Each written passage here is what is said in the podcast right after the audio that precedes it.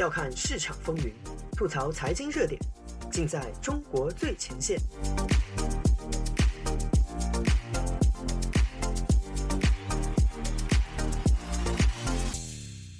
大家好，欢迎收听自由亚洲电台，这里是中国最前线，我是子昭。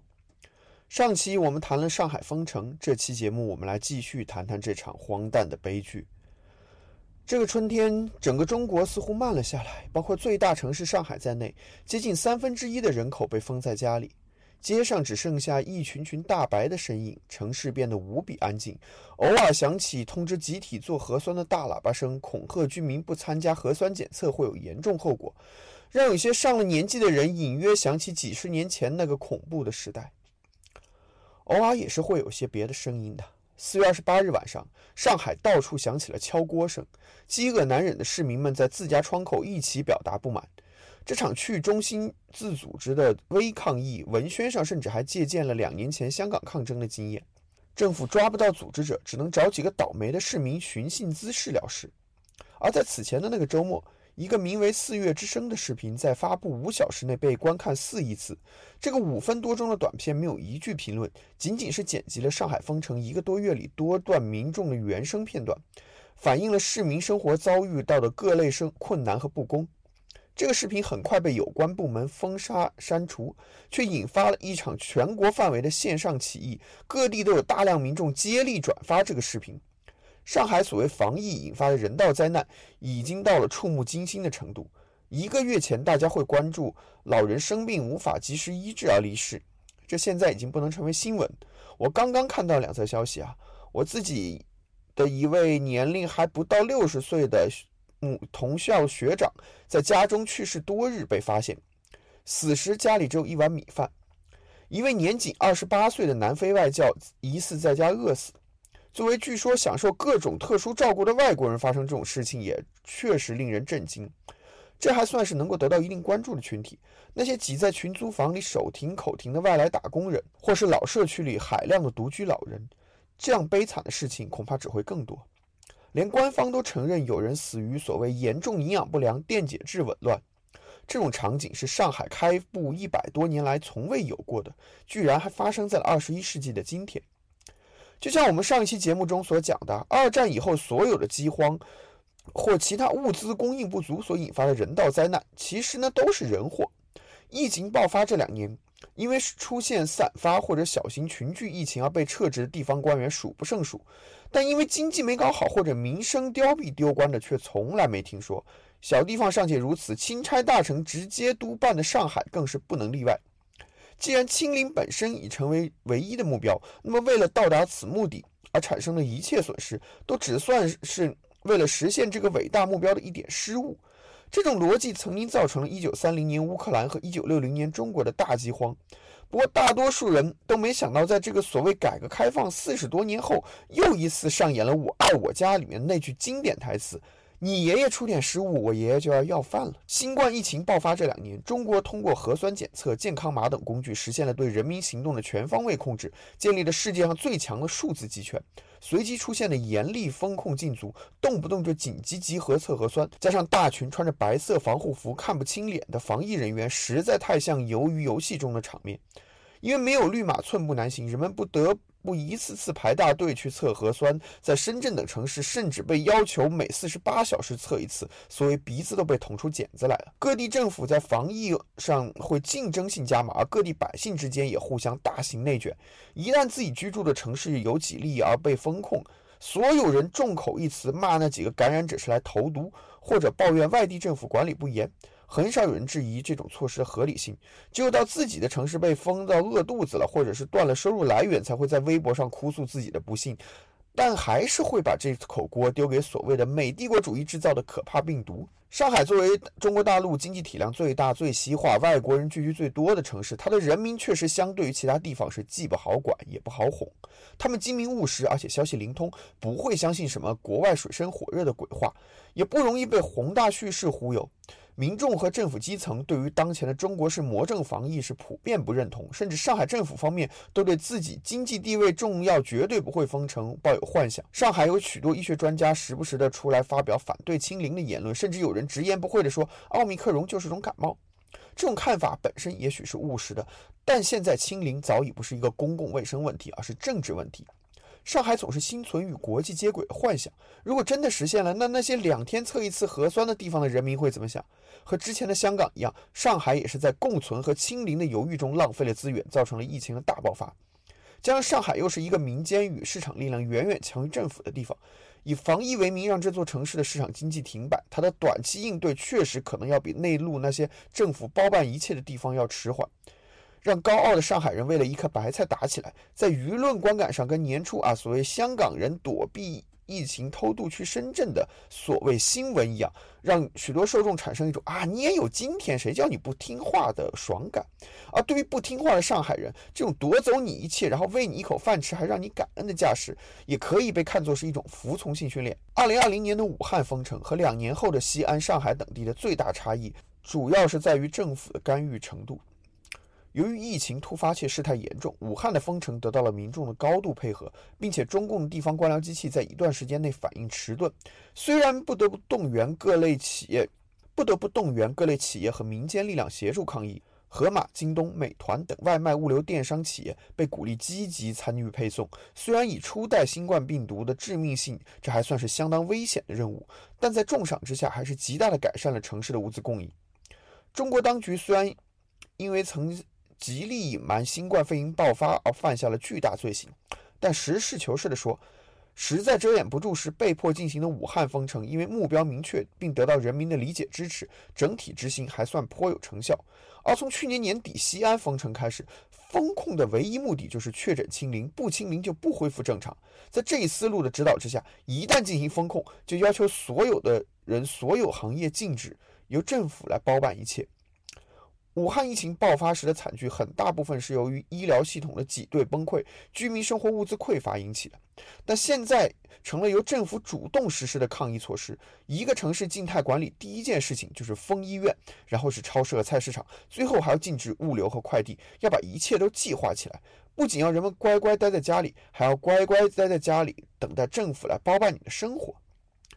二零二二年计划经济这一对于大部分五十岁以下中国人相当陌生的体验，突然大规模的走入现实。上海封控期间，人们扎扎实实的体验了一把苏联笑话里的世界。每天早上定十几个闹钟抢菜，手快有手慢无，抢到的菜却像开盲盒。不要说不考虑个人喜好，很多菜已经烂成一堆湿垃圾，土豆上长出几寸长的芽。抢到的东西不是自己需要的怎么办？好好办啦，邻居间以物换物就可以。你借我几个鸡蛋，我还你几罐可乐。实际上，这些都是计划经济时代，比如前苏联和毛时代中国人生活的日常。方程中派发的各种物资和当年的国有粮店、菜店、肉店的商品一样，是国家统一调配的，缺少了价格这个无形之手，当然无法精确匹配每个人的需求。当然，这里啊有很多人会说啊，有就不错了，哪有那功夫挑挑拣拣？确实，每个上海人都在找吃的。家产百亿的私募女王徐新要去团购群里抢面包，新能源独角兽蔚来汽车的老总要跟邻居用葱换盐。有钱没钱在这一刻似乎一样平等，倒是迎合了许多低龄毛粉对计划经济的美好想象。用财经视角剖析热点中的深层逻辑，嬉笑怒骂间。把握喧嚣下的中国脉动，内容相当靠谱，形式绝不严肃。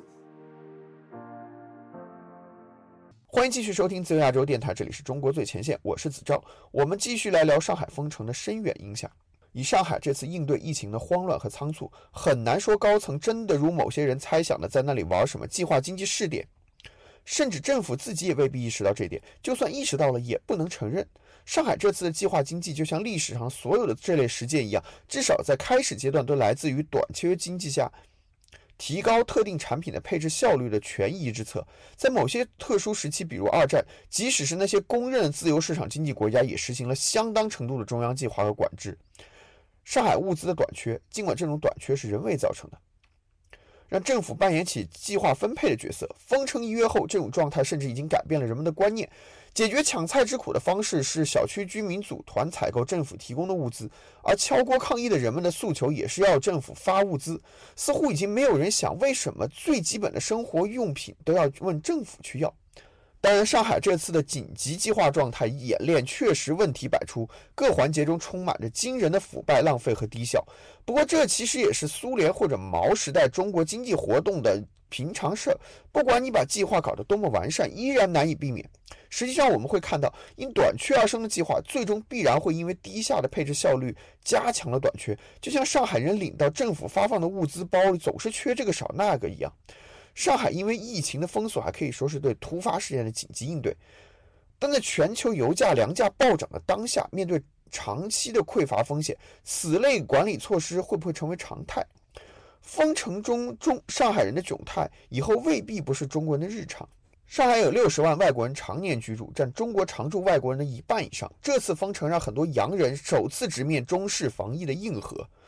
这些一直被认为享有超国民待遇的洋人，在封控之初还能得到基层政府的重点照顾，但随着解封遥遥无期，资源逐渐紧缺，这些国际友人也开始挨饿了。而且他们很多因为不懂中文，无法及时的获取抢菜、领物资的时间，根本不知道去哪里获得这些东西，一下子进入了艰难和危险的境地。除了我们。前面提到疑似在家中饿死的南非外教，甚至连日本领事馆的工作人员、美领馆的马润大兵都陷入了断粮挨饿的境地，不得不紧急撤离。